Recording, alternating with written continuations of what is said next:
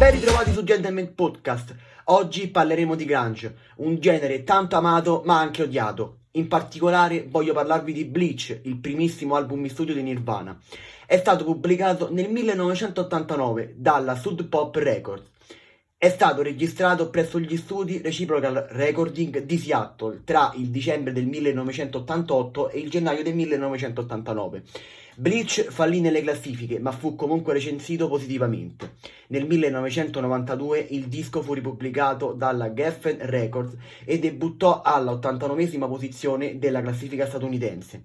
Informazione vediamo Kurt Cobain alla voce e alla chitarra, al basso Chris Novoselic, Chad Channing alla batteria, Jason Everman appare solo nei crediti dell'album.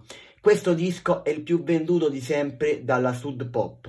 Le tracce più famose del disco sono Love Buzz, pubblicata come singolo nel 1988, e una cover degli Shocking Blue, band rock e roll.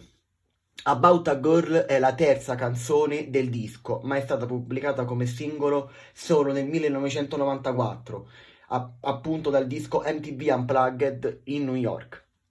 Blue, primissima canzone che fa d'apertura al disco, la possiamo trovare nel Greatest Hits della band, pubblicato nel 2002 e nella famosissima compilation del 1992 in Side.